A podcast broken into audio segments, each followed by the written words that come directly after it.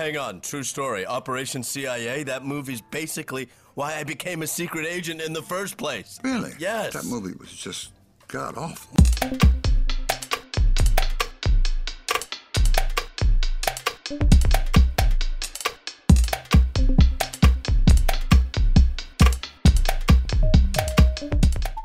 And we are back.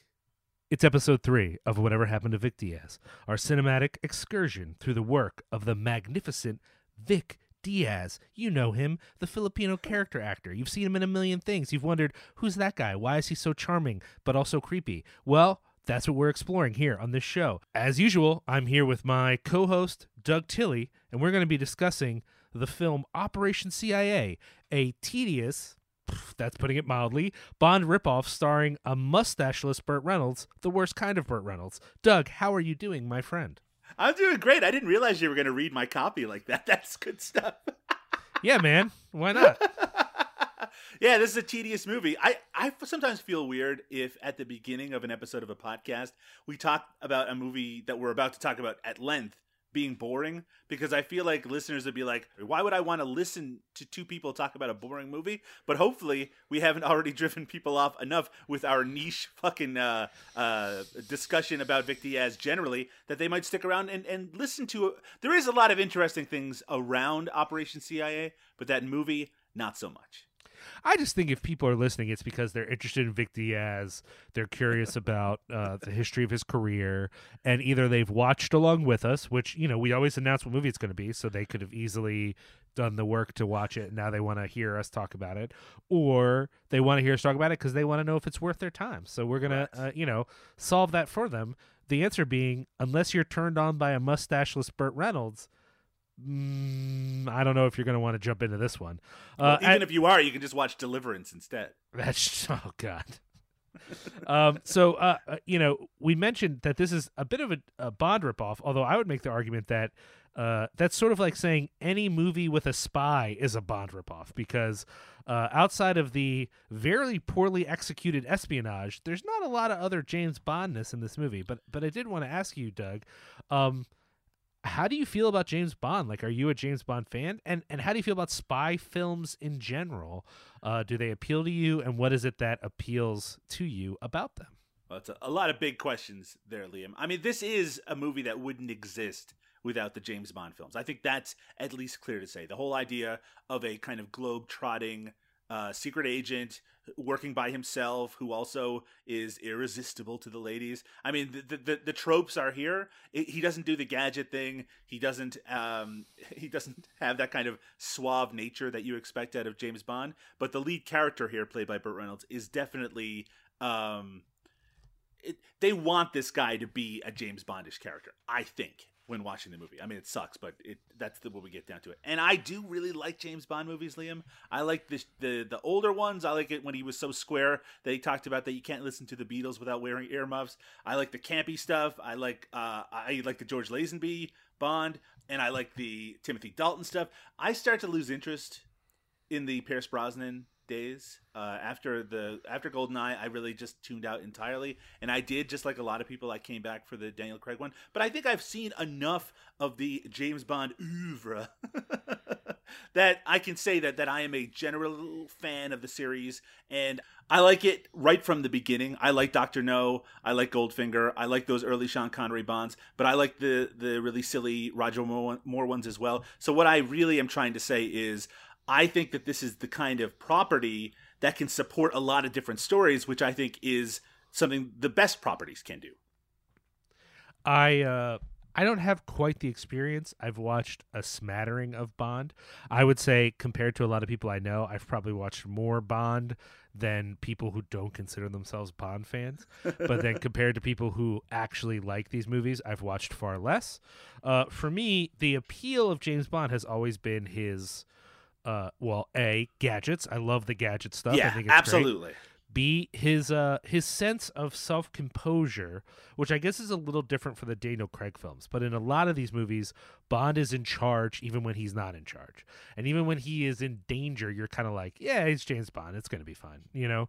And I think uh for me, and maybe this is different in some of the ones I haven't seen.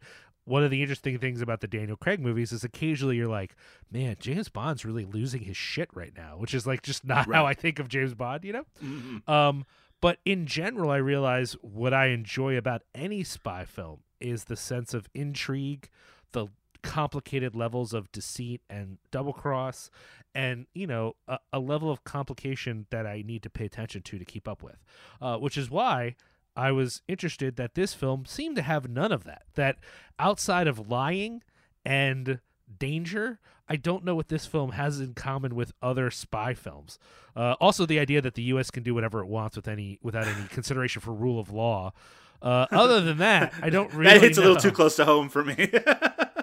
Uh, other than that, I don't really know what this film has in com- common with Well- any other spy film. well, going back to what you were just saying about like let's list the things that you like about the James Bond films and we'll talk about whether they exist in the movie that we're going to be talking about today. Uh, Like James you like Bond, the gadgets. I love the gadgets. James you like suave, confident James Bond. he's extraordinarily good at things. Right.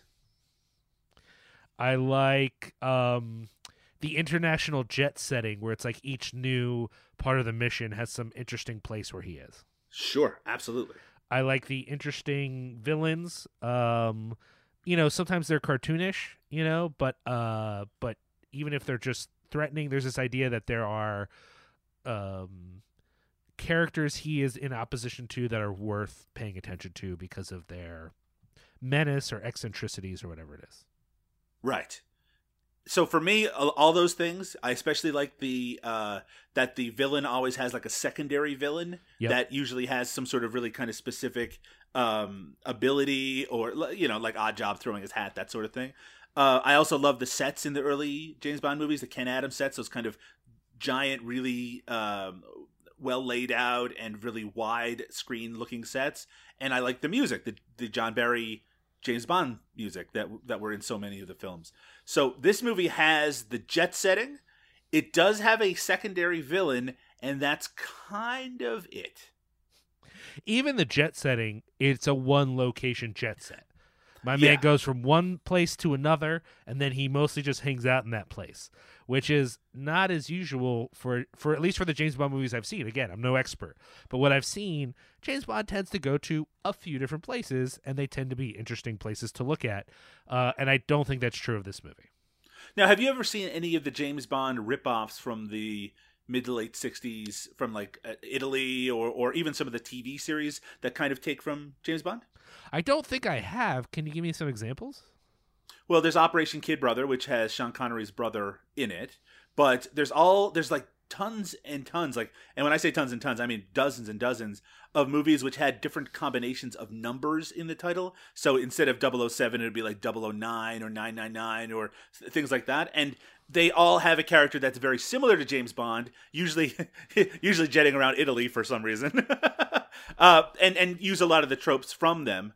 Um, but uh, there's a few that were appeared on Mystery Science Theater 3000, but I've seen a few separate as well. They could be a lot of fun because they kind of generally lean into the camp aspects of things. And then when it comes to the TV shows, well, there's TV shows like The Man from Uncle, and I mean, really even things like I Spy, which um, we'll talk about a little bit later, actually. You know, shows that kind of glamorized spy and um, and international intrigue uh, that that came from that popularity of the James Bond movies. No, never, none of them, unless you count Fox Force Five. Uh, I haven't seen anything like this with the number and the name. I've I've only seen the James Bond films.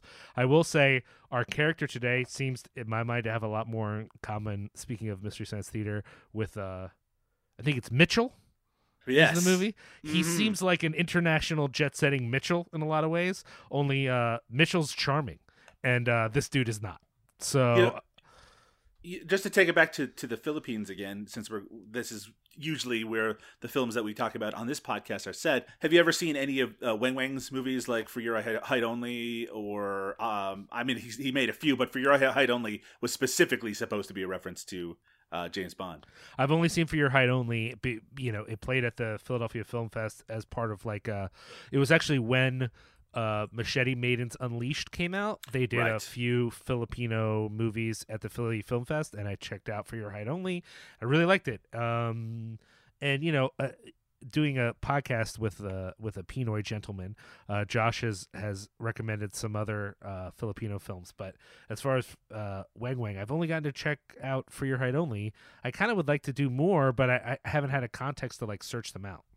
Right. Well, I mean, that's fair enough. It's it's interesting because I don't think anyone has ever placed one of the James Bond ripoffs as being as good. I mean, uh, this might be a real generalization. I'm sure there are people who specify and have like a lot of knowledge and a lot of expertise in terms of these James Bond ripoffs, but generally they're always missing something that makes those James Bond movies so entertaining for so many people. Um, and Operation CIA certainly certainly follows suit with that. It's interesting because it's so early too, right? I mean, the James Bond Doctor No, I think, is 1962. Operation CIA is from 1965.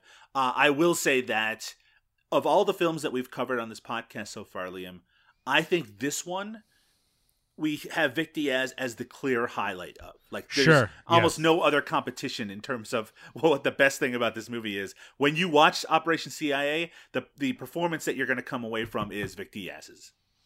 One hundred percent. He injects the character in this film. Uh, so many people are sort of like nameless or not distinct or easy to forget. But then, I even if you've never heard the name, if you've watched this movie and I tell you who we're talking about, you will know who Vic Diaz is.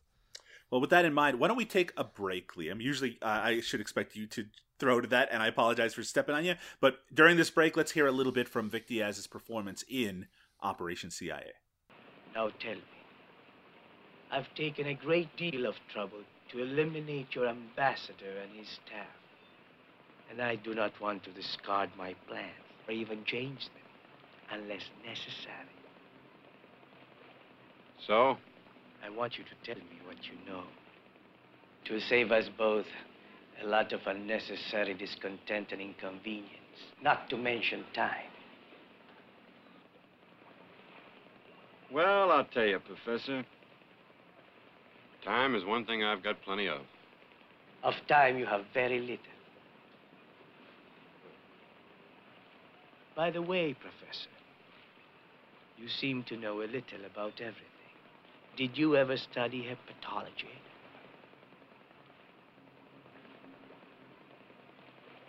Snakes. Yes, we have several. A varied specimen. Interesting specimen. I would like to show one of them to you, if I may. A young agent working for the CIA is assigned to Saigon to stop a planned political assassination. It's 1965's Operation CIA, uh, directed by Christian Nyby, Nyby, Nyby, Nyby, Sure. directed by Christian Nyby, uh, who also directed The Thing from Another World. Sorta. uh, sort of directed The Thing from Another World. Well, I mean, that, maybe this is worth discuss, discussing just quickly, Okay. Liam. Notoriously, uh, The Thing from Another World was produced by the famous director Howard Hawks, and many people think that Howard Hawks actually was the director of it, to the point where if you go to the Internet Movie Database, they are co credited as the directors of that movie. And when you watch, say, this movie, Operation CIA, it's hard to believe that a movie as exciting and um, and fast paced and interesting as The Thing from Another World was directed by the same person. So, I mean, your, your mileage may vary. I don't want to be too disparaging of Christian Nyby because he's most known as being an editor. He edited a lot of famous movies like The Big Sleep and Red River, like a lot of Howard Hawks movies generally. He was his favorite editor. But in this case, uh, I think the direction of this movie kind of gives support to the idea that he didn't direct The Thing from Another World. Well, I you know I, I I have no horse in that race, but I will say that one of the writers was Bill S. Ballinger, who uh, um, wrote for a lot of TV, including I Spy, which we mentioned earlier, and uh, Pierre J. Oppenheimer, who wrote uh, 1974's The Bunny Caper and 1976's Nashville Girl, two films that will go down in history for their importance. I've never heard of those movies, is what I'm trying to say. I saw some of the trailers. They, I think they just they looked like exactly what you would expect them to look like. The director, by the way, Christian uh, Nyby, also went on to direct episodes of tons and tons of television, including episodes of I Spy. Which I mean, I Spy took the idea of James Bond movies in the sense that there's a lot of going around the world and unique locations. We even talked about I Spy on one of our other Cinema Smorgasbord podcasts because an episode features the um the Jackie Chan uh, when he was still a child. Some of the only footage ever of the Seven uh, Golden Fortunes. Yeah, um, and I Spy is you know totally holds up, right? And there's nothing to feel weird about or. What's great about it is that you can watch it and relax without having to think about the terrible things going on in the world because of one of the lead actors ended up doing horrible, horrible things and is in prison right this very second. That's that is true. At least he's in prison. That's it's better than other things you could watch and say, "Wow, this guy got away with being a monster." Um, okay, so uh, we've kind of given away already how we're feeling about Operation CIA, um, but I, I want to get into a little bit of like the plot of the film because there's a lot of details that the movie spends time on that are not a, the planned political assassination. So, Doug, can you walk us through a little bit of what functions as plot points in this movie?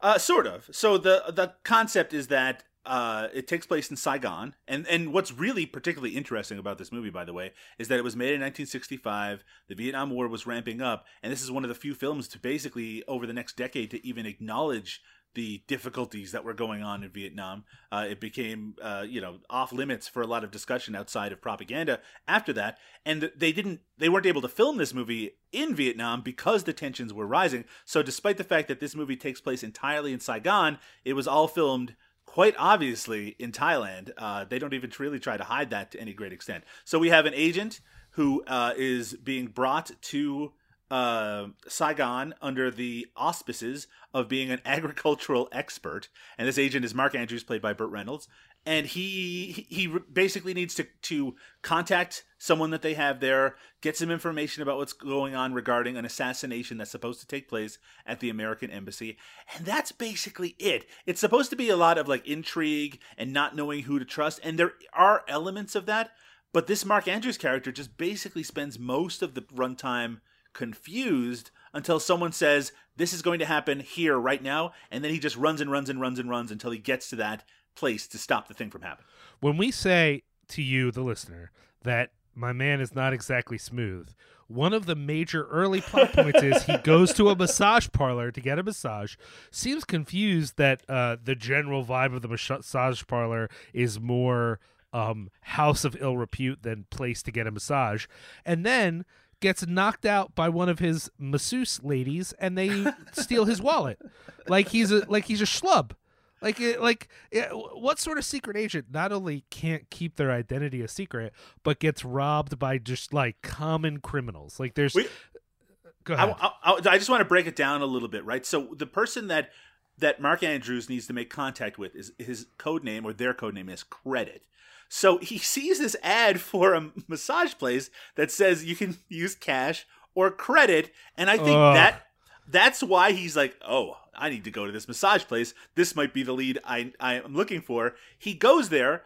It's obviously something is up, right? All these women are bringing them into a room, and I mean, it, it's so clear that it's going to be a scam. He gets his wallet stolen after getting karate chopped in the back of the neck. He comes out and he's rightfully upset and he confronts the owner and he's like the owner's like oh those girls are new. They just ran away. He confronts this other guy who i guess is supposed to be like the security and he just like pushes him down. But he never gets his money back and he this has no bearing on the rest of the plot whatsoever. Uh, i think it's meant to suggest the danger and the um the foreignness the sort of fish out of waterness of him.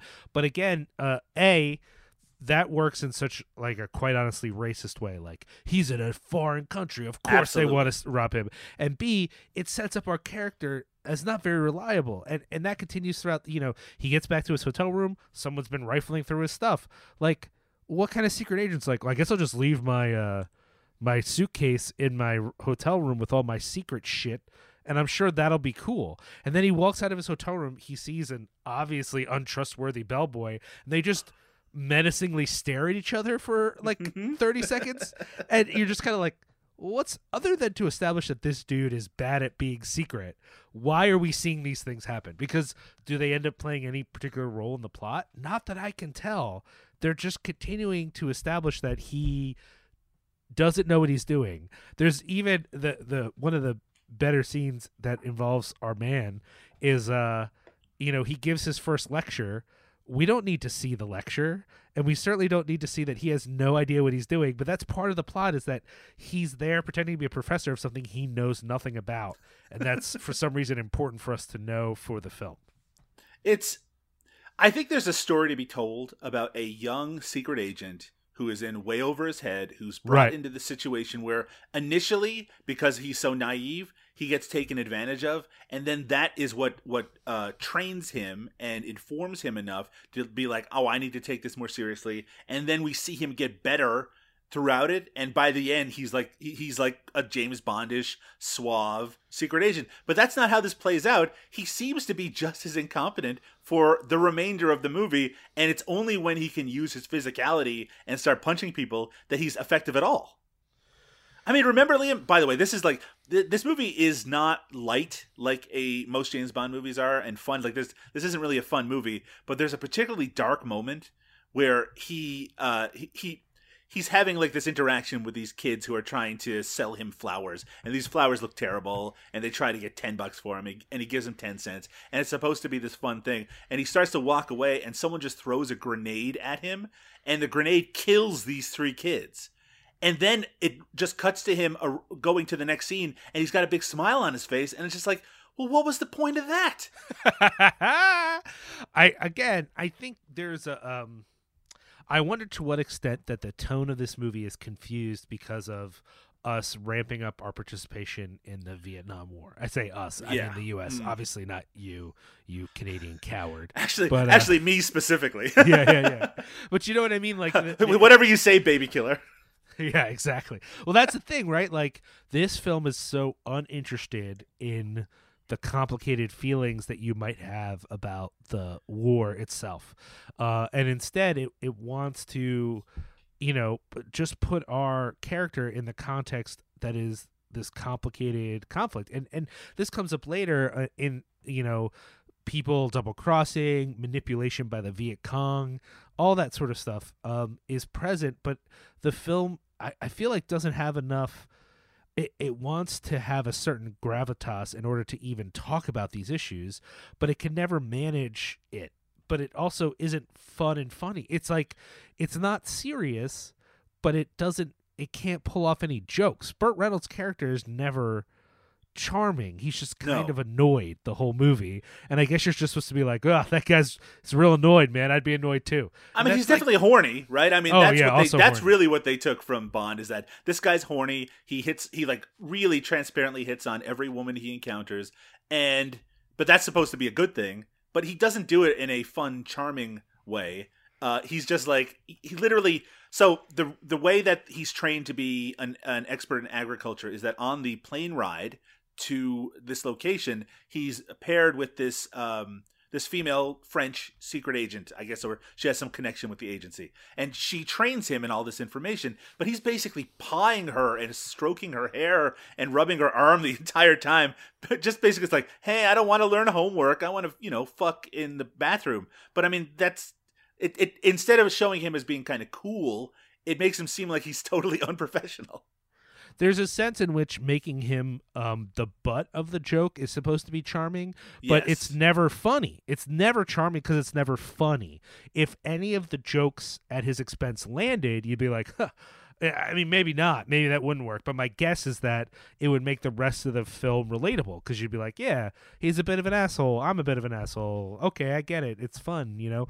Um, you, you know, you, you started off with a clip from Archer. Archer's the great example of that. Is that there's something relatable about him, even as you watch him be a, a, a jerk. uh, that never happens with Burt Reynolds' character in this film. Uh, towards the end, you're obviously pulling for him because you don't want there to be a mass death at the embassy, I guess. But uh but you know, what does he do? He just is like punching people. There's no uh insight, there's no skill. He he's not smart. He doesn't figure anything out. It's it just seems like we needed someone there to punch people and he just happened to be the guy who got to punch people. Rather notoriously, Burt Reynolds hated this movie, uh, and probably for a lot of different reasons. He just thought it was a very poorly made movie generally. But uh, a bit of IMDb trivia might actually give us a little more insight into why he disliked it. I'm just going to read it straight up.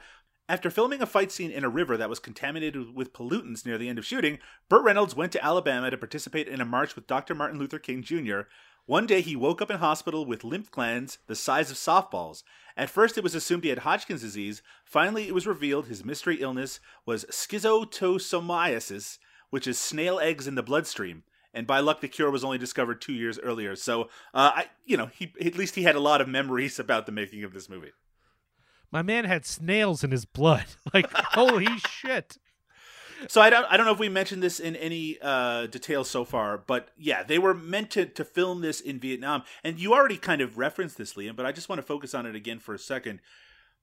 I think when they thought up the idea for this, the idea of doing something in a part of the world that had not had a lot of movies made in it, that uh, had some tension in it, but maybe didn't seem so dangerous as it was to become, probably seemed like a good idea but now it seems like this really weird snapshot of a very specific space and time. There's a part where where uh, Burt Reynolds' character sees some students protesting, um, and and it's supposed to be like he, he barely pays any mind to it, but I think he even says something like like they shouldn't be doing that or something like that. And you know, just to think about where the United States would be going in the next five years makes it seem so dated. Even you know, 1965 to 1969 seems like it's like a world away from each other. I wonder to what extent too he is aware that he's.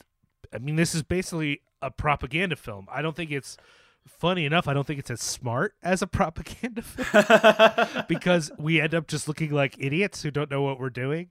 Uh, and and it you know the only reference to the you know our involvement in Vietnam is about us replacing the French basically right 100% they, have created a mess and we're going to come in and clean it up and then we're going to reap the rewards of having cleaned up their mess. Uh, and and also I guess quote unquote fight communism though that's complicated in a lot of ways.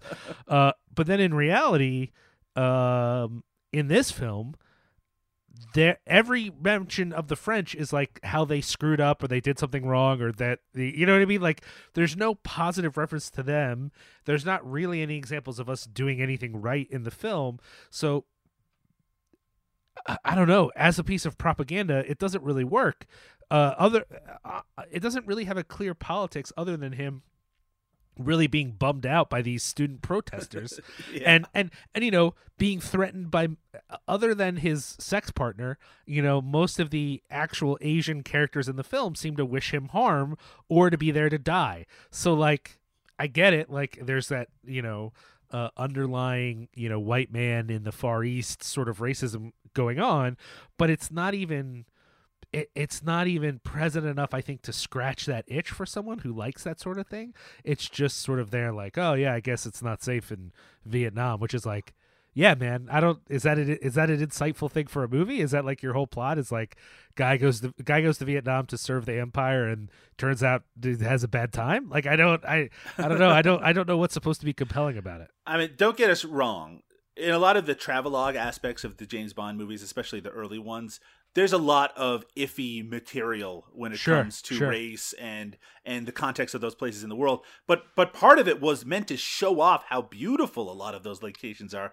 You're not going to get that here because a the location you're looking at isn't even Vietnam; it's Thailand. Right. And and like you said, there is this undercurrent of uh, of that everything here is dangerous from the people to the animals to everything that it, it basically is like a warning do not come to vietnam which uh, i mean maybe a a a good thing to a warning that maybe the, united states should have learned uh, something about but i mean it really is a case where it's not it's not fulfilling the same purpose as you would normally see in the spy movies at this time. Well, I think you're missing one aspect of this uh, in relation to James Bond, which is that um, showing those locations reminds you of the power and scope of Her Majesty's Empire. That's true. Bond goes to these places because all of these places are part of this insignificant, shitty little island that somehow impacts the whole world, which is just a historical fact that this small little place is actually important to many places in the world now because of, you know, racism and violence. But um, if this movie is meant to do the same thing for America, then what we're seeing is America are the latecomers who don't know what the fuck they're doing and just sort of bumble their way into punching the right people and manage not to get killed. It's not exactly a, a, a hype up, you know. Even in the Bond films, in that I've seen at least, in which he sort of stumbles around a little bit, or he has mm-hmm. to like he gets himself into trouble and then has to like get himself. There's something appealing about that where he shows some insight or some charm, or there's something he brings to the table that makes him extraordinary. And it's just this movie doesn't seem to grasp that. That if only Burt Reynolds looked good for just a few minutes at anything, the f- it would be a different movie. It still maybe wouldn't be exciting, but you would at least be like, okay, I get it. This guy is like cool. And uh, I don't know, the film just never seems to get there to give us anything to latch on to about why this guy is cool or interesting or tough or whatever. You know, he can take a punch. He has a mildly harrowing fight next to an air conditioner, I guess. I mean, he does fight his way uh, out of being captured by Vic Diaz, but we'll talk about that Sure. in just a minute. First, I just want to mention briefly one of the notable uh, tropes about James Bond movies that we didn't mention was the Bond girl. That each one of the films usually have some sort of love interest for Bond, and in this movie, that character is uh, Kim Chin, who's played by uh, an actress named Kieu Chinh. Uh, very close in terms of actually those two names.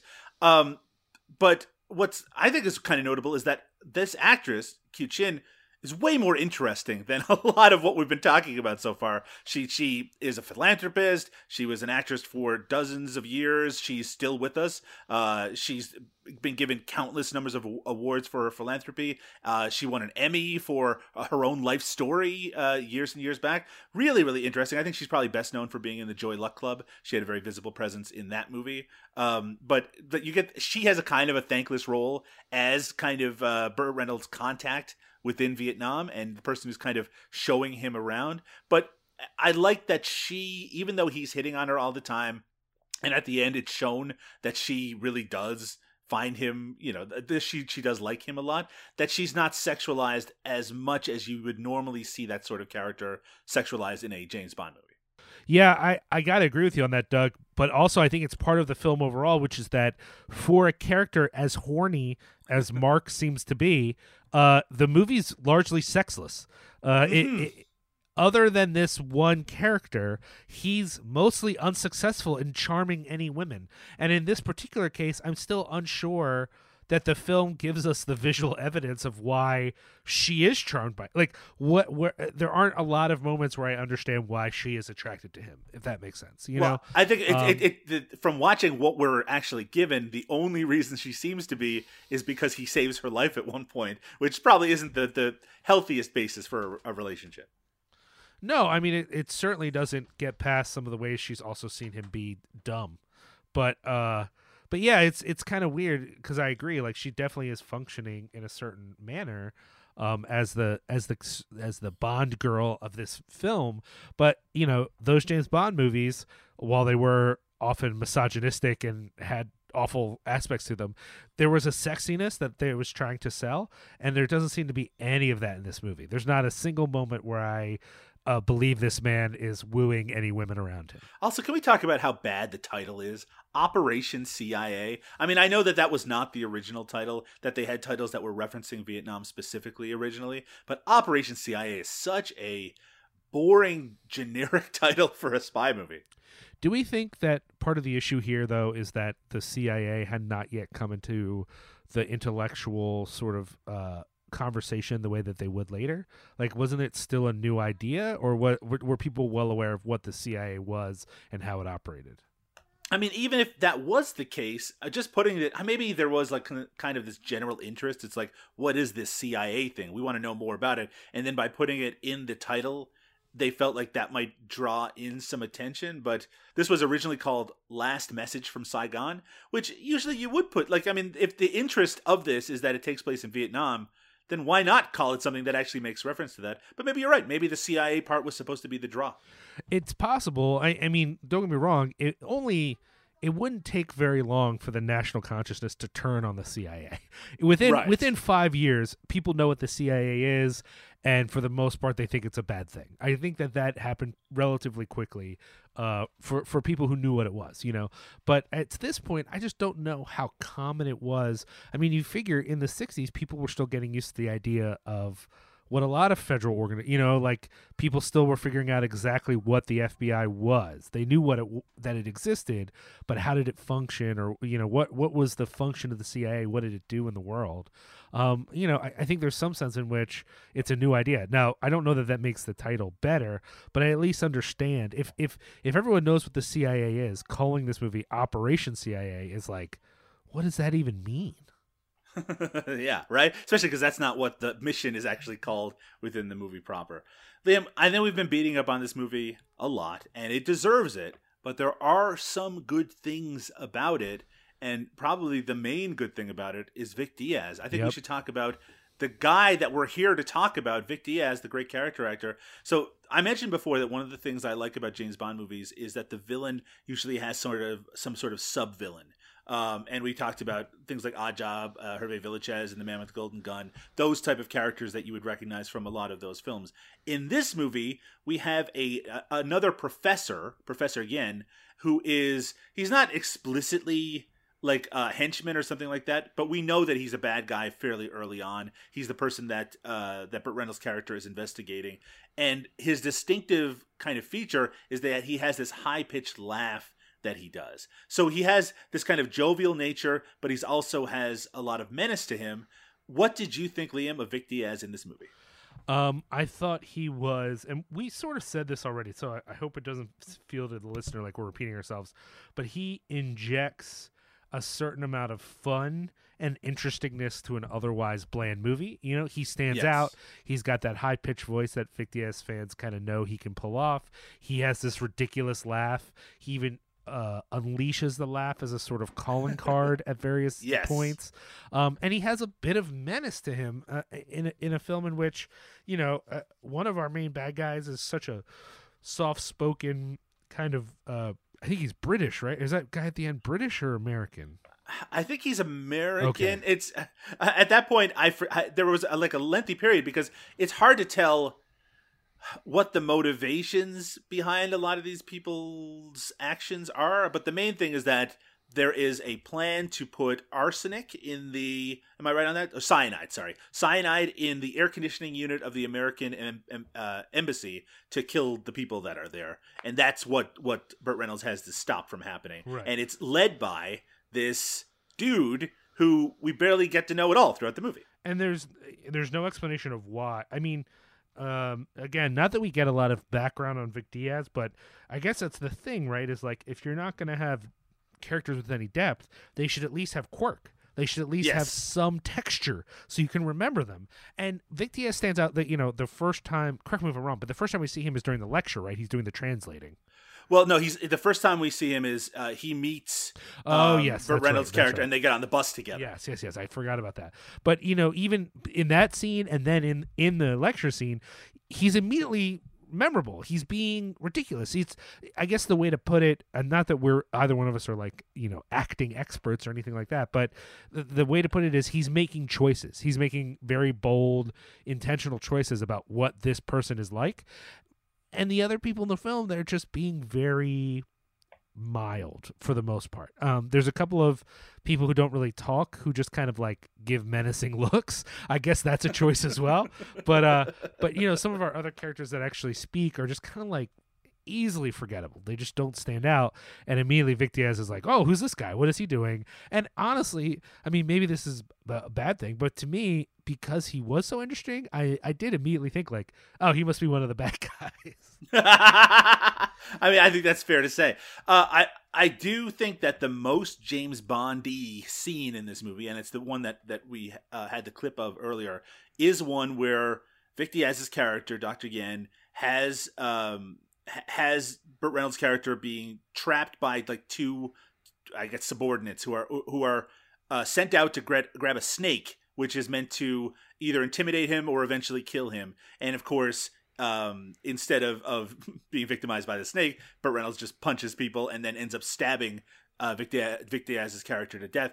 This is that's a very recognizable scene from a James Bond movie. In that that happens in almost all of them, where he's trapped at one point, he's being threatened. He there's some sort of unique threat that's being presented, and then he has to either punch or think his way out of it. In this case, there was no no sense that he was ever going to think his way out of it, so he knew the punching was likely. But that whole sequence, I think, works really well, and also shows off that Burt Reynolds did a lot of his own stunts, probably out of necessity in this movie. He does throw himself around quite capably. I don't think anyone would come away from this thinking that Burt Reynolds is this great uh, actor or this great screen presence.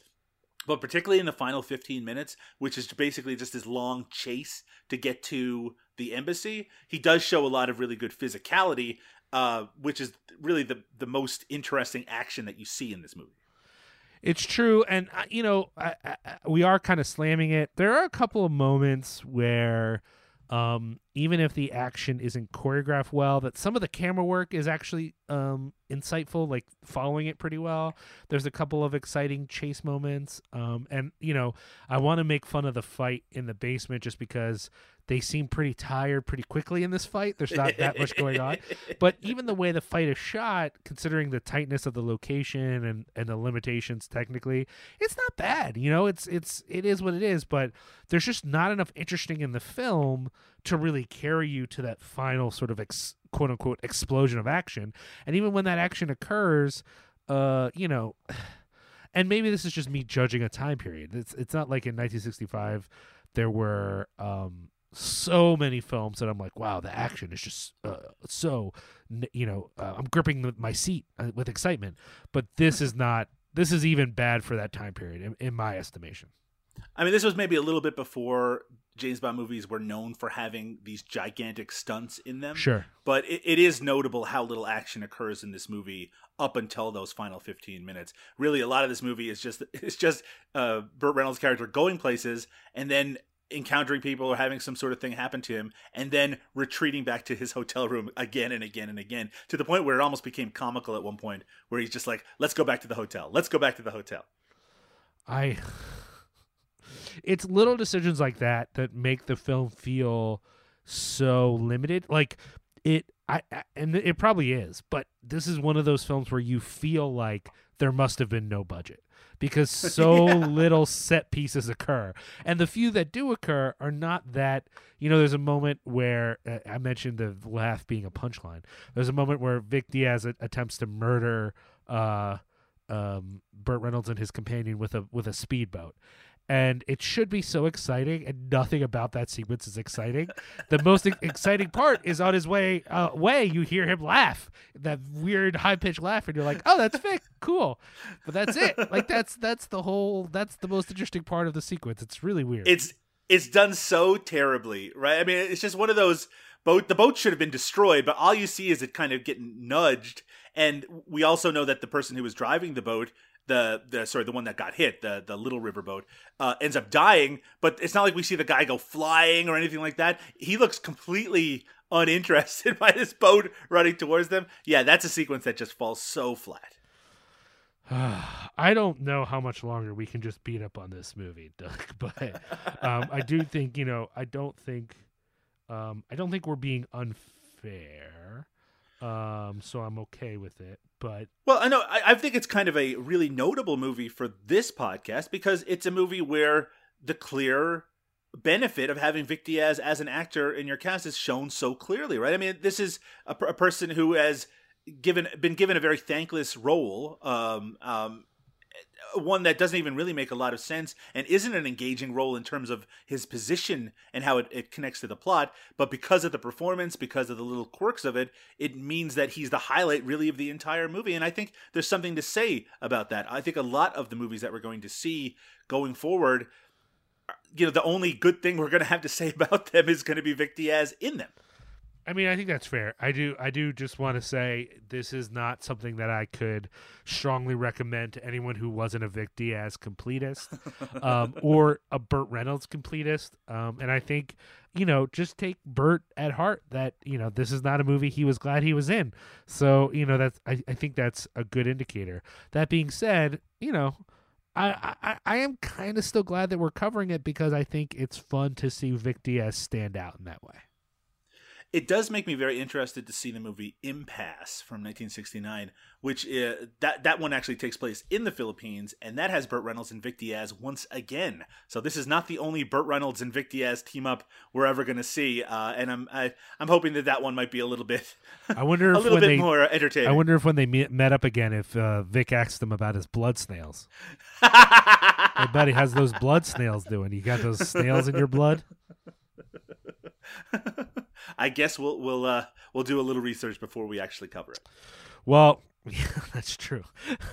Google Vic Diaz, Burt Reynolds, blood snails. Just see what comes up. um, well, okay, that was episode three of uh, whatever happened to Vic Diaz and our coverage of Operation CIA, uh, a film we felt mixed about. But again, we know that if you're listening Did to this we? podcast, if you're listening to this podcast, you are real Vic Diaz freak, so you're probably going to make the time to watch it. Um, what are we covering next time on uh, this very podcast, Doug? On the next episode, we've got something particularly special. Uh, this is Vic Diaz's last credited performance on the Internet Movie Database. It's from the year 2001, and it's called Yamashita, The Tiger's Treasure, directed by Chito S. Roño. Uh, this is a movie I know nothing about. It is on Amazon Prime in the U.S., so if you want to watch along with us, please uh, check it out there. That's where we're going to check it out. Uh, and uh, yeah, really curious about this, and and probably a little bittersweet to see Vic Diaz in the uh, twilight of his career. Yeah, I'm I'm pretty excited about it actually, but uh, you know, we'll see how it goes. Um, if uh, people want to keep up with us, Doug, what, what's a good way to to find out what's going on in Cinema Smorgasbord world? How do how do they find out about us?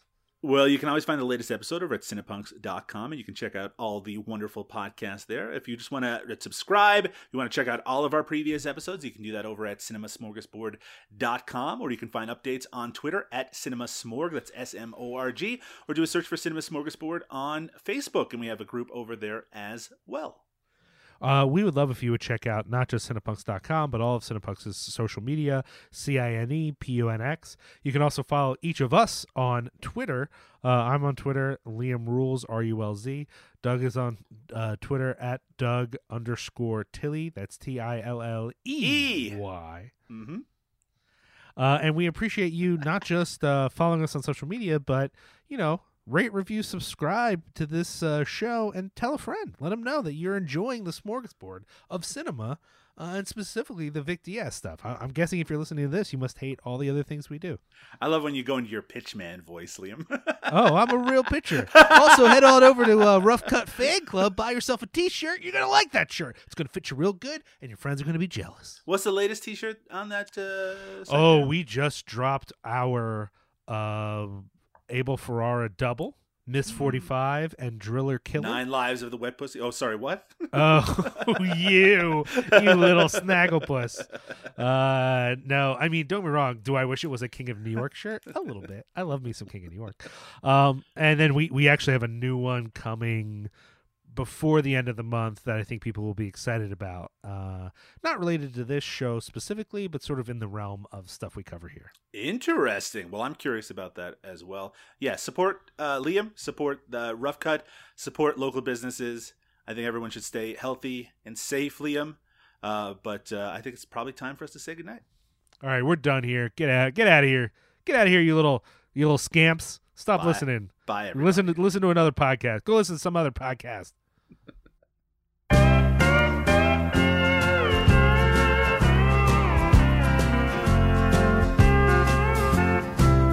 Though your hair is all in tangles and your makeup is a mess, the most of what you're drinking is spilling down your dress. And to keep from falling off your bar stools, about all that you can do, I'll make my proposition, cause I'm just as drunk as you. Let's do something cheap and superficial. Let's do something.